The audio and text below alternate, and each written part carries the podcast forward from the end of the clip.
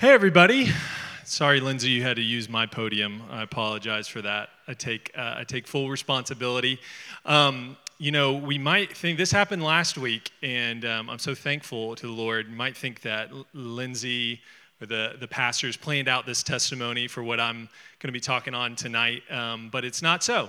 Uh, Lindsay uh, approached me about what uh, the Lord had put on her heart um, didn't know what we were talking about, what we planned to preach on these next two Sundays um, about us being God's temple. Um, and we intended to do that specifically as we move into this new building, um, because this building is not his church, um, it's not his temple. As we just read in 1 Corinthians 3, we together, those who have entrusted their life to Jesus, have been saved, washed, cleaned, and made one new people we are the temple of the living God.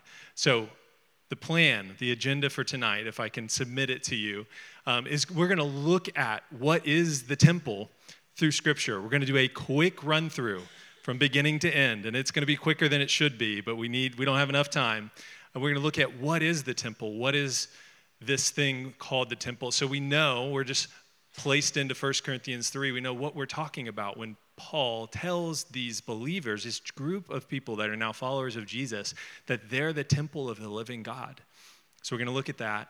Um, we have a somewhat of a, I think, a prophetic word for Hope Church. And I, I don't believe anybody in this room um, this morning. Uh, and then we're going to have a time of response. And as we've been praying over uh, these, these next two weeks, and even just being in this building, um, what weighs on my heart so strongly is that what we need and what you need is not to hear some good music and to hear me talk to you or talk at you. What we need is to hear from God and to respond to Him. So that's where we're going, just to prepare you. We're going to a place of response where we're going to invite the Lord to speak into our lives and to open ourselves up to Him with vulnerability but knowing and believing that He is good and His love always endures for us. And we are going to take the next step, open ourselves up, and to respond to Him and what He's speaking. So, is that okay? I'm going to do it anyways. I'm not going to ask you. I'm going to do it. Um, first, we're going to pray. Father, thank you for this morning. Thank you um, for the word that we've already heard. Um, thank you for your presence here. Thank you that we get to sing to you because you have made us your own and you have bought us with a price. Thank you, Jesus. Thank you, Jesus, for coming to save us and to restore us. Holy Spirit, invite you to speak and only you to speak this morning. And we just invite you, God, to do what you want to do in this place. Thank you for your word. Thank you for this beautiful story that you're writing. You open our hearts and our minds to it right now. We love you. In Jesus' name, amen. Okay, so from beginning to end of Scripture, where God takes up residence on earth is central to the whole story. It's at the beginning and it's at the end. And where we need to do is place ourselves within that story. If we don't know what story we're living in, we won't know how to live. But to place ourselves within the story and to understand what this temple imagery means. To this morning, we're going to talk about it. We're going to talk about what it means, and the next week, we're going to talk about God's house to, to be a house of prayer. And these things, temple, house, building, there's these analogies, these places where God's presence dwells. Because a tent is just a tent, and a building is just a building until God's presence makes its home there. Then it becomes a tabernacle, and then it becomes a temple.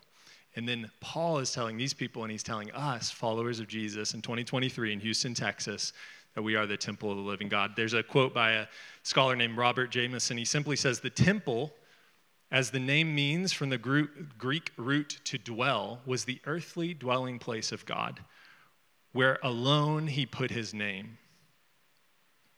Just the dwelling place of God. He has always wanted to dwell on earth and make his presence and his glory known on earth. It was the beginning of the story, it's the end of the story. He's always wanted to. So we're going to do five quick stops. They're going to be quicker than they should be. You can put it up on the next slide. Five quick stops um, of where God has made his dwelling place in Eden, the tabernacle, and the temple, then the Messiah, then followers of Jesus. And then we're going to look at the new Jerusalem. So, real quick, we're going to go to Genesis 2, verses 8 and 9. We're going to be on the screen, so I won't make you jump around too much. But it says, And the Lord God planted a garden in Eden in the east, and there he put the man whom he had formed out of the ground. The Lord God made, made to spring up every tree that is pleasant to the sight and good for food. The tree of life was in the middle of the garden, and the tree of the knowledge of good and evil. evil. And then moving down to verse 15, it says, The Lord God took man and put him in the garden of Eden to work and to keep it. So, what we see here, the beginning of the story, God creates the heavens and the earth. And then, if you catch it, he said there's a place called Eden. Eden in Hebrew just means delight. So, there's just this place called delight. But then within delight, he places a garden. And then, in the middle of the garden, he places the tree of life and the tree of the knowledge of good and evil. And then he puts man and woman in the Garden of Eden to work and to keep it. This is the, the intended design God had for humanity. And Lindsay already teed it up. She already talked about it. We're to be the temple. We're to live in the presence of God because God made his presence that he walked in the garden in the cool of the day, but also to be priests. This imagery of to work and to keep it, that Adam and Eve were to mediate the glory of God, the glory of this creator, into the whole earth. And the intent was that they would take Eden, the goodness of God, and cultivate it throughout the entire earth. They, there's a word that I love. Um, it's a weird word, so I like to say it. It's called viceroy. I love the definition of this a ruler exercising authority in a colony on behalf of a sovereign. A ruler exercising authority in a colony on behalf of a sovereign. So, on behalf of God, the image of God will make them in our image. Man and woman will make them. So, He made them in His image. He put them in the garden, and they were to be partners or priests taking the goodness of God throughout the entire earth. But if you know the story, you know that's not how it goes. It didn't happen because Adam and Eve decided that they would take the fruit of the knowledge of good and evil, of the tree of the knowledge of good and evil, and rule in their own wisdom, rule on what they think is right. And we are living in the results of that today. We're living where people have taken charge because we were made to live and to take charge, but it's been twisted by sin.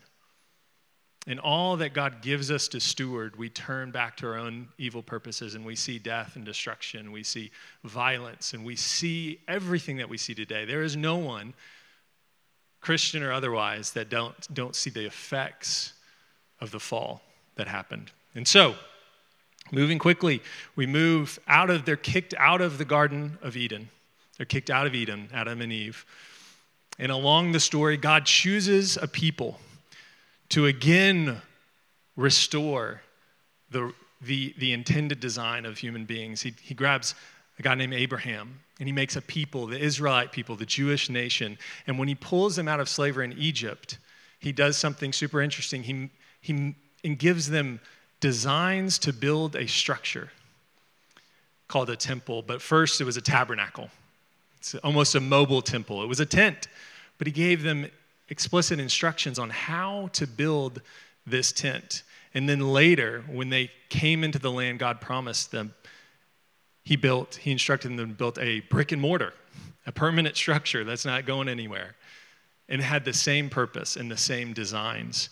So it's really interesting. We're going to put up a picture of a, a recreation of what um, that structure might look like, uh, might have looked like on the inside.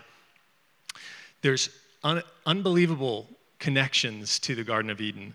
First, the sanctuary was entered from the east. Eden was entered from the east. When Adam and Eve were kicked out, it was guarded by cherubim. And in the center, that you'll see that the end of the, that, that uh, hallway, there's guarded the representation of cherubim guarding. And then the, the menorah symbolizing the tree of life. And if you can see on the walls, it's garden imagery all throughout the holy place and the Holy of Holies. So it's this imagery of Eden. And then when he appointed priests to keep the temple, it uses the same words that he gave Adam and Eve to work and keep the garden They were given the temple to work and keep the temple. It was built with gold and onyx. It's exactly what God says in Genesis 2 that the Garden of Eden had was full of gold and onyx. All of this imagery meant to point the Israelite people back to what God intended that man and woman would be with God and would rule on his behalf, would partner with him in bringing goodness into creation. But we know, most of us, that story goes on and it does not go the way of goodness and cultivation of what God wants. Israel fails. Idols fill the temple, and eventually that temple is destroyed. And then they rebuild it again later on, but the, the temple never had its intended purpose. Before the temple was built, David, the line of the Messiah, had it in his heart to build the temple, but God stopped him. And I just want to read what God said to him when he stopped him. It's in 1 Chronicles 17. It's on the screen, so don't worry about it. 1 Chronicles 17. He's telling David, who intended to build the temple, no, no, no, don't build it. When your days are fulfilled to walk with your fathers, I will raise up for your offspring after you one of your own sons, and I will establish his kingdom. He shall build a house for me, and I will establish his throne forever. I will be to him a father, and he shall be to me a son. I will not take my steadfast love from him as I took it from him who is before you, but I will confirm him in my house and in my kingdom forever, and his throne shall be established forever. And what's interesting is David's son Solomon does build the temple, but his kingdom doesn't last. Solomon gives in to idols. Solomon fails to be that representative. And the temple is later destroyed, and that temple doesn't exist anymore. And so this is pointing to something greater. It's pointing to what Isaiah would say of the Messiah of his government and of peace, there will be no end. Our hope wasn't in King David, and our hope's not in King Solomon to build the temple. It says, I will point one after you, the Messiah, to build a house. And so we fast forward through all the failures of the Israelite people to be these priests and to be able to dwell with God, Jesus of Nazareth steps on the scene. And John records it. And the Word, God, became flesh and tabernacled among us. God made his presence again with the people of Israel and on the earth. And next week, we're going to talk about Jesus goes into the temple where they're selling, where they made the temple a marketplace instead of what was intended to be a house of prayer. And he drives the idolatry out. And they say to him, and Jesus said to them, Destroy this temple, and in three days I will raise it up. And the Jew says, It's taken 46 years to build this temple, and you'll raise it up in three days? But he was speaking about the temple of his body. Jesus' mission in his death and his resurrection to restore the presence of God on earth through us, through building the temple, which is his body, and then he associates us, his followers, that we are that same body. We are his body. We are now the host of God's presence here on earth. And I just want to say if you have never trusted in God before, if you're this Christianity thing is new to you, I just want to say this what what God offers is not for bad people to be a little bit better or for morality to increase a little bit in your life. He is offering restoration into your intended design. He's offering restoration to be able to walk and know God, to know the God of love to be restored back into the image that He intended for us, and to take our rights as sons and daughters of the King of the universe, and to bring His goodness into the world and to destroy the kingdom of darkness that has taken up residence in our earth. That is our calling. And when we are told that it is something less than that, the vision that God gives us, or the vision that gets tainted, we don't pursue God in the way that we should because we're being told something lesser than what we have been invited into and what Jesus died to bring his glory back into the earth through restored men and women. who have been forgiven of their sins because we are all guilty. We're the same place, no matter where we are, no matter what you've done, we're in the same exact place. We have fallen short of the glory of God. We have fallen short of the glory of God, and He intended us to reflect His glory. In every other temple, this is beautifully pointed out the, by the late Tim, Tim Keller. In every other temple, there were sacrifices offered to God. But when Jesus steps on the scene, he offers himself as a sacrifice, God himself, the Lamb, to shed blood, to forgive us of our sins, and to restore us back to what we were created to be. This world labels us with so many things, and even if we try to hide it and push it down, we have these labels of all of our failures, where we're called adulterer, thief, murderer, failure, whatever it is, God wants to give us a new name. That new name is beloved. And all we do is come to Jesus. He wants to restore us and let us know that we are loved and we have a meaning. This life is not what the world tells us it is a meaningless trek where we have no purpose in this universe will one day be cold and dead. No, we have beautiful purpose and intent because the story goes on. Story goes on to 1 Corinthians 3 16 through 17. Paul finds these, these believers in Corinth, and he's actually bringing some rebuke to them. And the way he goes about it is he speaks into their identity. And the way that they're living, they're, they're living with in divisiveness and breaking up the community of Jesus. And he says, Don't you know? Don't you know that you're God's temple and that God's Spirit dwells in you? If anyone destroys God's temple, God will destroy him. God's temple is holy, and you are that temple. He uses this language at least three times to the Corinthian church. When they're going the wrong way, he starts with, not, don't do that thing you're doing, or change this. He starts with, don't you know? Don't you know who you are? Don't you know that you're the house of God? You're the building of God? You're the place where He has decided to put His presence? Don't you know that's who you are? I want to put up a picture of the temple in Jesus' day, an overhead. I know it's a little bit hard to see, but um, in there you've got the court of the Gentiles. This is what Jesus grew up with. And then you've got the court of the women. Um, and then you've got the yellow place is the holy of holy, the holy place and the holy of holies. When Paul uses this language in 1 Corinthians 3, the word he uses for temple, there are two different words. One can mean the temple proper, that whole thing. One can mean the sanctuary. And he uses the word sanctuary.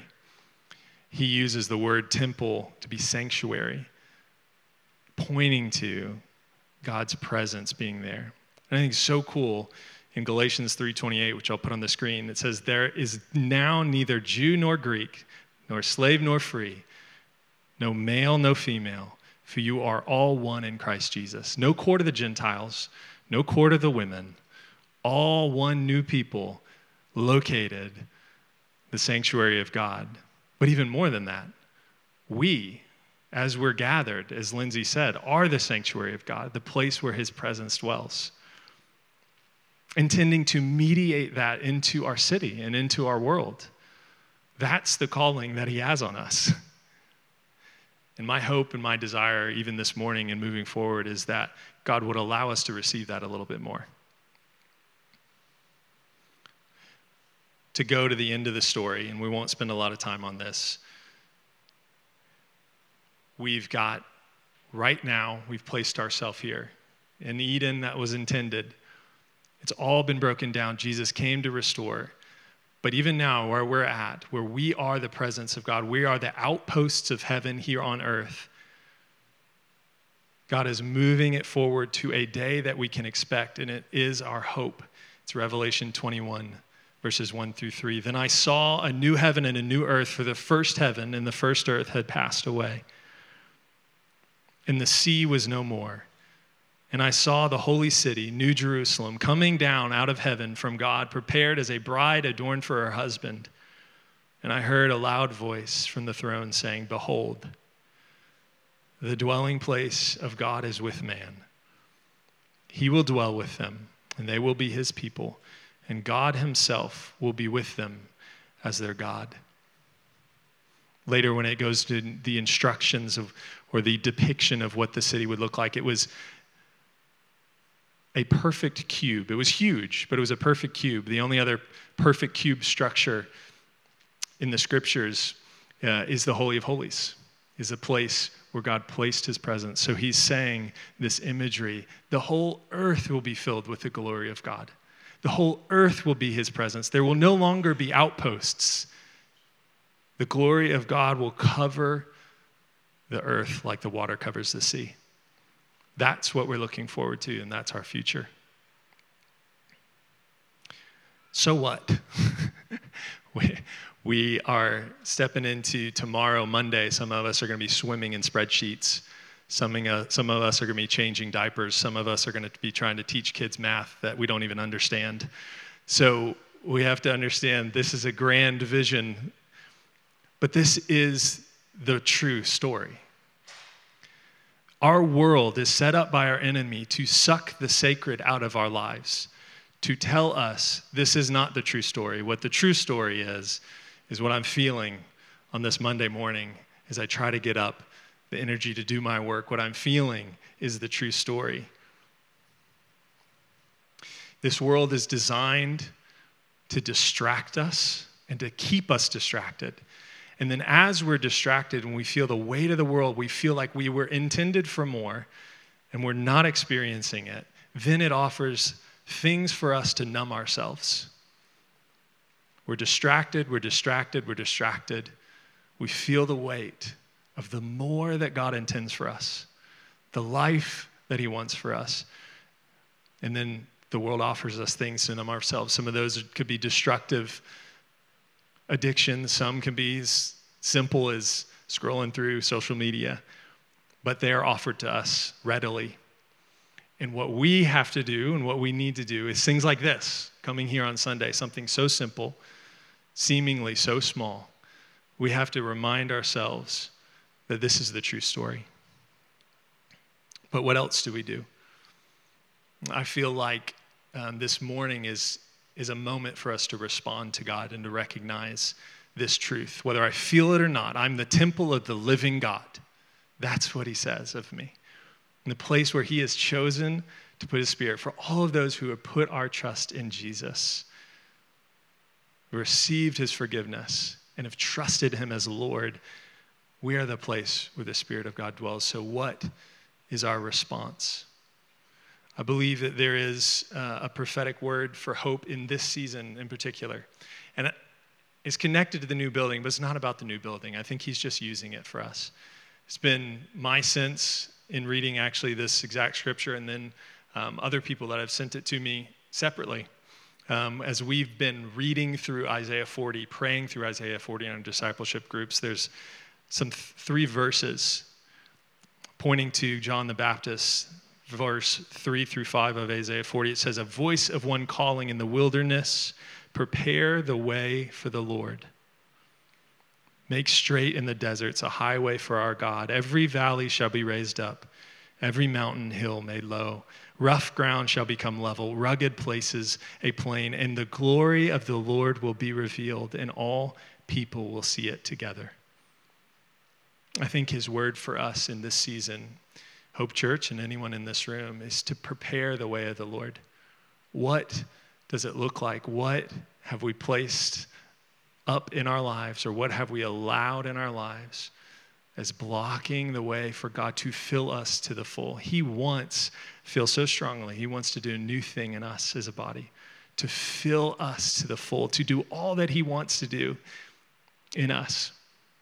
But will we let Him? Will we prepare the way for him? Will we prepare the way? I think one place to start is to understand this is his house. We are his house. We belong to him. To believe that and to live accordingly. My wife, my wonderful wife, Kara, brought me into our downstairs bathroom this week apparently we're painting that bathroom, or I'm probably painting that bathroom. And uh, she had three color swatches up on the wall, three shades of green. And she brought me into the bathroom. And if you're married, um, you know what this is. one might think it's a place and a time for me to give my opinion of which color I would prefer. This is a multiple choice test, is what this is. Okay. Um, you know how this works. It's a multiple choice test, and I'm happy to report that I passed the test. I picked the correct shade of green. The correct shade of green being the one my wife had decided to paint the bathroom in. And you know why that's appropriate? It's because it's her house. I just live there. But it is her house. So it's appropriate for her to change the color or to move that picture over there or to tear down that wall. And I believe the Lord has a word for us that we are his house. Us together, the church, Hope Church, those who have trusted in Jesus, we're his house. We just live here, but we are his house. And first, we must believe that He is the same God who died for us, who bled on the cross, who gave His body to be broken, His blood to be shed to restore us. He is good. He is good. And so, to recognize that we are His house, we can trust Him. It matters what happens to my house where I live in my wife's house. It matters what happens, but we have to trust the Lord is good and he loves us, or we won't let him in. Throughout the Old Testament, um, God never brought correction to other nations for having idols. That was normal. He did bring correction after correction after correction of his own people bringing idols into his house, into his people. 2 Corinthians 6, Paul continues. What agreement does the temple of God have with idols? For we are that temple, the temple of the living God. God said, I will make my dwelling among them and walk among them. I will be their God and they will be my people. And Paul, hear, hear him say to these Corinthians, since we have these promises, since God has promised to walk among us, since He's promised to fill us, since we have these promises, beloved, let us cleanse ourselves from every defilement of the body and spirit, bringing holiness to the completion in the fear of God. He has more for us, and His plans are really good, but we do have to trust Him, and we do have to let Him in. One of my favorite verses in the New Testament is found in James 4. And it continues with this theme. And James is bringing a pretty hard rebuke against this church that he's talking to, pretty hard rebuke. And he says this, but I find so much encouragement in this, so much joy in this. Or do you suppose it is no purpose that the scripture says he yearns jealously over the spirit he has made to dwell in us? He yearns jealously over the Spirit he has made to dwell in us. And then it has this wonderful phrase that I've clung on to for a long time in my life. But he gives more grace. But he gives more grace. How much grace does God have for us, for you in your specific situation? He has more. He always has more. Whatever it is, wherever we find ourselves, the world has beat us down. Others have wronged us. We have been brought low, like Lindsay said. Maybe our, our light is almost nearly extinguished. He has more grace for us. We've made a mess of things. We have placed idols in the house of God. We have put up other things as, a, as our God, really, the thing that we're hoping for, the thing that we're looking for, the thing that actually has our affections. Maybe I say it's Jesus, but really I know where my affection lies. He has more grace. No matter where we find ourselves, He has more grace for us. But this grace is not unconditional. This grace is conditional. This is where an elder should pull me off the stage. Grace is not unconditional. We just keep reading. But he gives more grace. Therefore, it says, God opposes the proud, but gives grace to the humble. God opposes the proud, but he gives grace to the humble. The condition is simply humility. It's not cleaning ourselves up. It's not beating ourselves up for a number of days and then God has grace for us. It's not accumulating works for Him, then He has more grace for us. Not just forgiveness, not just grace for forgiveness. Yes, that, we need it. I need it. But grace for healing and life and restoration for whatever it is Satan and the world has brought down on our lives. Because he wants to restore us into the fullness and not just for our sake, we've talked about it, so that we can be that lighthouse. Lindsay talked about it, so that our city and our world can feel it because we have had a flame renewed in us where we are burning brightly, and the people that are in the cold can come and find warmth. That happens when we come to God with humility, because when we come to God with humility, which will look like honesty and openness before Him and others, when we come, we can expect, guarantee, lock it in to receive abundant grace from God. When we come with humility, He is ready to pounce on us with grace. He is not the one that's withholding, He never is. He is ready to come with so much grace. Help from above, if that's helpful. Grace, help from heaven, from the one who holds all authority in the heavens and the earth who is all powerful, help from him.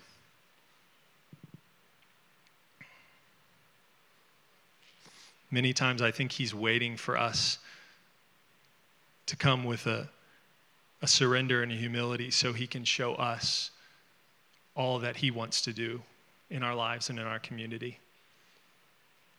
He's waiting for that surrender, but it can be and feel very scary. Revelation 3, another Jesus talking to a church. He says, Behold, I stand at the door and knock. If anyone comes and opens the door, I will come in and I will eat with him and he with me. What an amazing invitation. He wants intimacy with us, He wants to live life with us, He wants to heal us and restore us. But I do wonder that in our house, there may be, we hear that knock, but there's too many things in the house that keep us from even getting to the door. We're going to have the response time. We're going to ask, we're going to, we're going to be vulnerable with the Lord and ask, is there anything there? Are there things there that I have put up as obstacles between all that you want to do in my life and what have I put up and what has the enemy put up? What has this world put up in my life?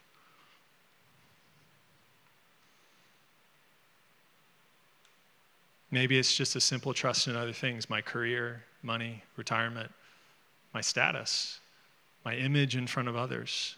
It can be any of those things. It can be small and large. Before we came in here, one of us prayed, God, whether it's big and seems too insurmountable or it seems too small, let's bring it all to you.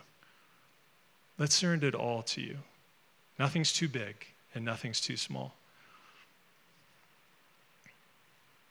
Because God's not just nice. I have a high value for niceness. I couldn't live in New York. People are efficiency. Get it. Just don't, don't be nice to me. Don't waste time being nice. Just get it done. I like nice. He's not just nice, he is the kindest person you have ever met. He is more kind, it will never exhaust the end of his kindness. And he's also not a disgruntled father, disappointed with our lives. There are some books I just love the title to. One of those is by a guy named Brennan Manning. It's just called The Furious Longing of God. The Furious Longing of God. Do you think about God as one who longs for you, who desires your wholeness? He is relentlessly for our wholeness. He is relentlessly for his glory. There's a beautiful quote that says, The glory of God is a man or woman fully alive. He wants us fully alive. Jesus came to bring life and life abundant. And that on earth, us fully alive in Him, is the glory of God. Daniel, I'm going to ask you to come up as we play a little music. Um, But this is the time to respond to Him. This is going to be a time where we're just going to sit and we're going to ask Him, we're going to open ourselves up to Him, whatever He wants to say. Um, and it does take our willingness. It does take our willingness to open ourselves up because I believe He is doing a new thing in us, more than we could possibly imagine or hope. More than we could imagine.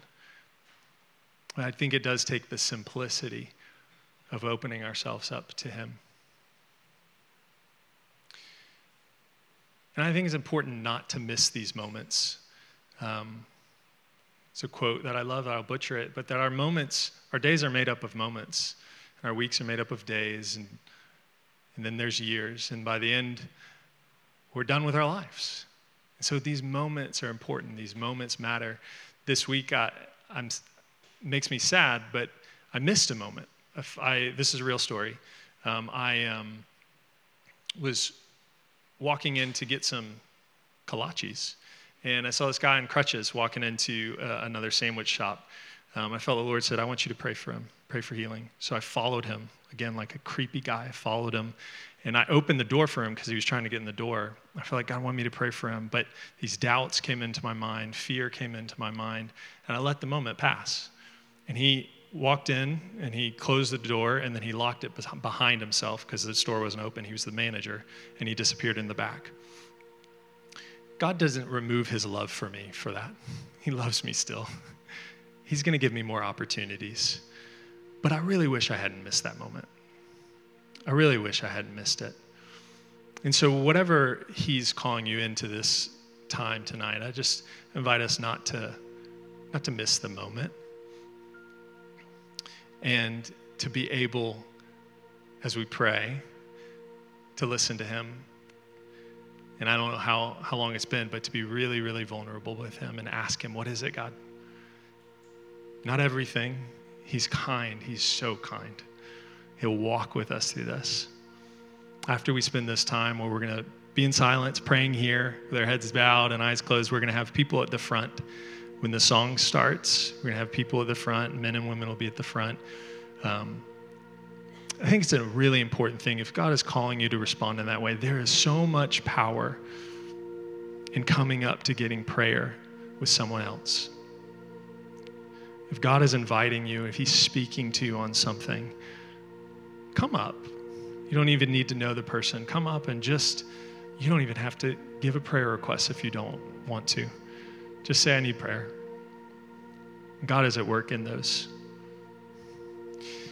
If you don't mind, go ahead and close your eyes, bow your heads. I'm not going to ask you to respond with hand raises or anything like that. I'm going to ask you to respond to God.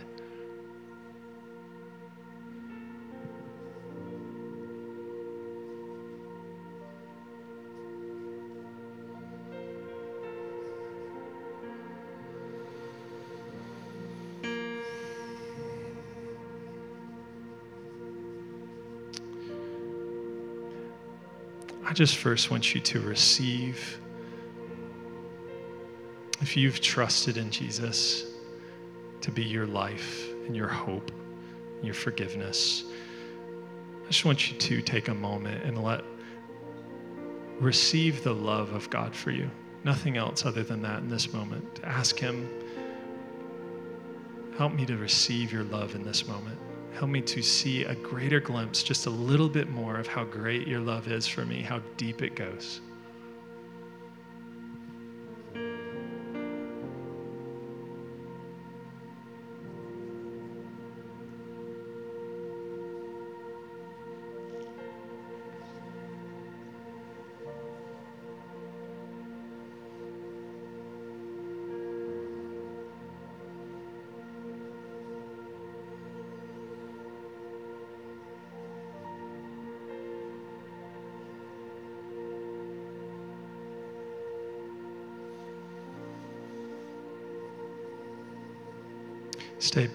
Just want to share this as well. The Lord put this on my heart. Early this week, after my discipleship group, I came from the hallway into this room to pray. No one else was in the building, and the sanctuary where, where we're sitting right now was dark. It was really dark. And I walked from the light into the sanctuary and I started walking around praying. And it was very uncomfortable because I couldn't see a thing. And I kept knocking my shins into, into chairs and stumbling around. But uh, after about 10, 15 minutes, my eyes started to adjust. And um, I could see in the dark, and it wasn't that uncomfortable because um, I had adjusted and it became uh, normal for me. I just feel like the Lord is speaking that um, for those of us that are His children, His sons and daughters, the darkness is not normal. And if there's any hiddenness in us or anything that um, we feel like that we have kept and it's been was uncomfortable at first, but it started to get a little bit normal. Our eyes have adjusted. We were meant to walk in the light as children of light, and God has promises for that. We step into the light that His blood covers us and we're forgiven. And also, we have fellowship with one another. It's life and it's freedom. He wants that for us. If He's calling you to step in the light in certain ways, let's do that tonight.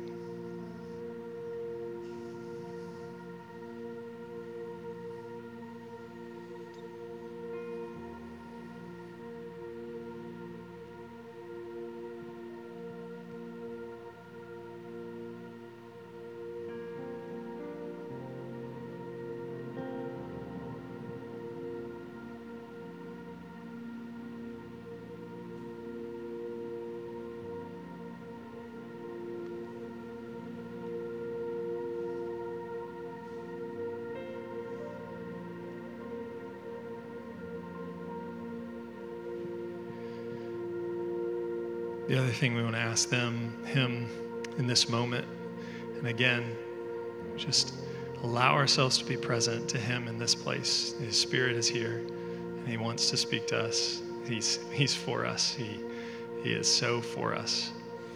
This may seem a little weird, but God put, put the song in my, in my head. Um, I can see clearly now the rain is gone. All I can see all obstacles in my way. May the Lord is Maybe we ask Him, Will you clear away all the fog, all the rain? Will you show me any obstacles in the way? Will you show me any obstacles in your way, in my way, from all that you want to do?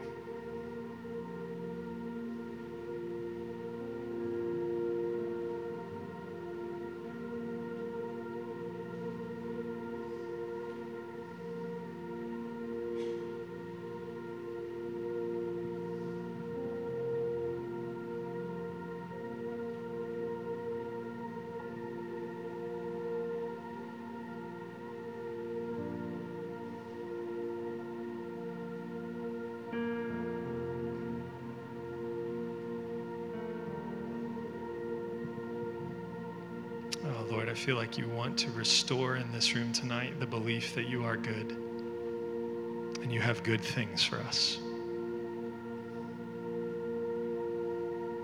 To restore in this room that we can trust you, we can trust you. Whatever it is, we can trust you.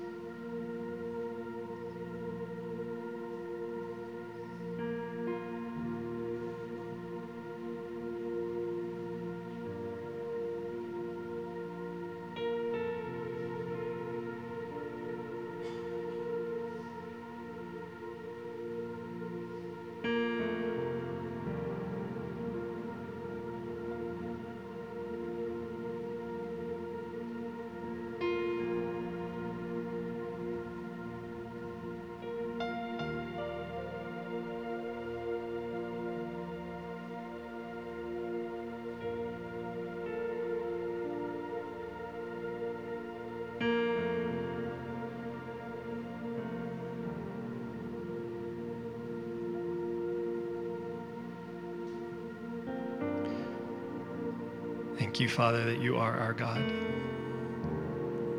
You're the God who longs to heal and restore, to build us up, to make us a light on a hill, a lamp on a stand. You fan those fires, make them set ablaze with love and affection for you, Jesus, that you would be our one thing that you would be first in our hearts, that you would have all of our affection, you would have all of our devotion, and we would know what it means to live life and life abundant with you here and now.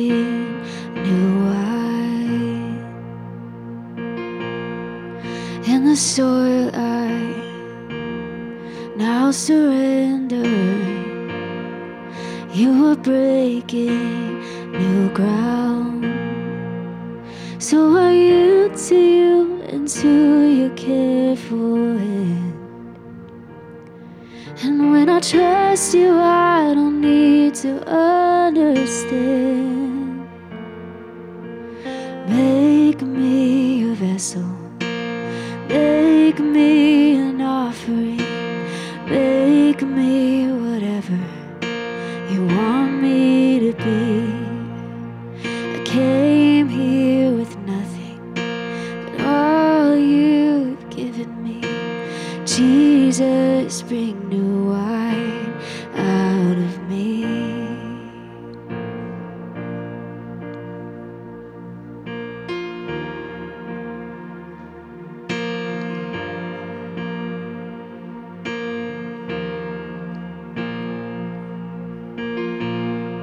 In the crushing,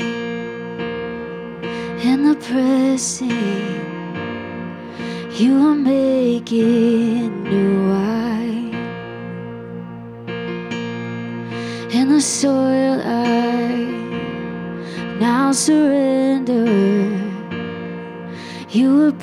begin new ground.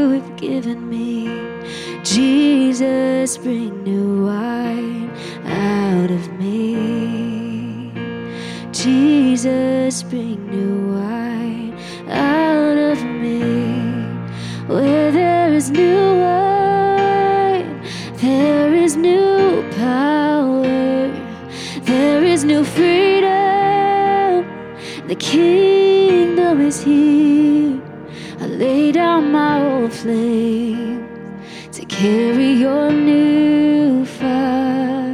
today.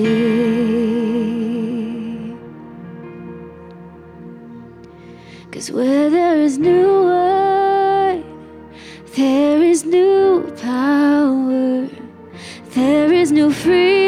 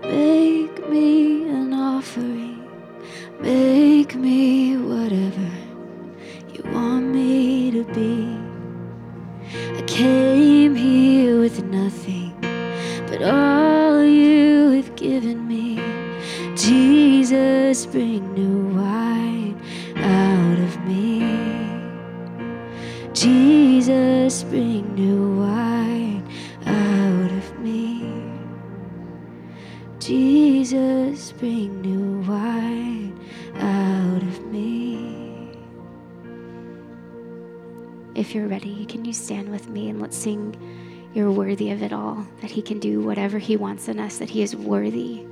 And it's for His glory that we want Him to move. Let's sing this out together. You're worthy of it all. You're worthy of it all, Jesus. For from you are all things, and to you are all things. You deserve the glory. Sing it out. You're worthy of it all. You're worthy of it all. For from you are all things, and to you are all things. You deserve the glory.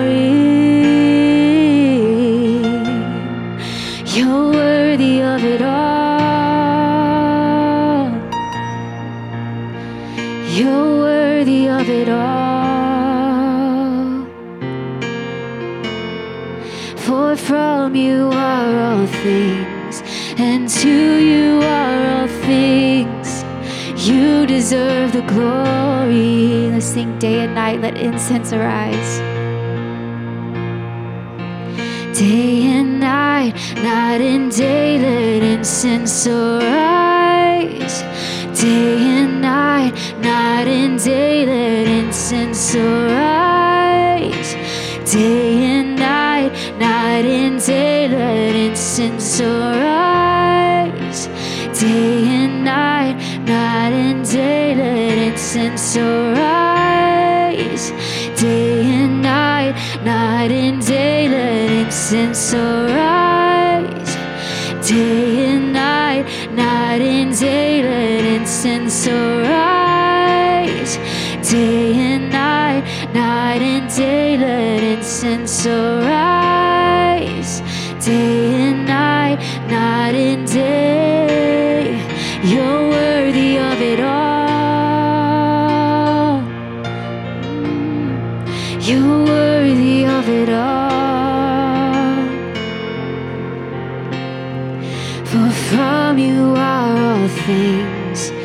to you are all things.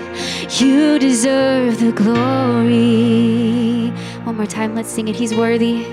You're worthy of it all. You're worthy of it all. For from you are all things, and to you are all things. You deserve the glory. You deserve it all, Jesus. Thank you, Lord, for your presence in our lives and specifically just for this morning, God. I've just felt you so near. God, I just pray that you would um, just move in our hearts, that you would continue to surrender us, and that we would walk in humility with you, Jesus. And it's only by your Spirit that we can do that. So do we be a humble people coming before the throne of Jesus, asking for your grace and receiving it because you love us and you're knocking on the door. Um, and so, Lord, I just, I'm so grateful for you. I'm grateful for your spirit. I'm grateful for Hope Church um, and that we um, are your temple and that you get to dwell in us and that we get to receive that beautiful glory and gift. And so we love you and we trust you. We worship you, Jesus. It's in your holy name we pray. Amen. All right, Hope family, we will see you next week. We love you so much.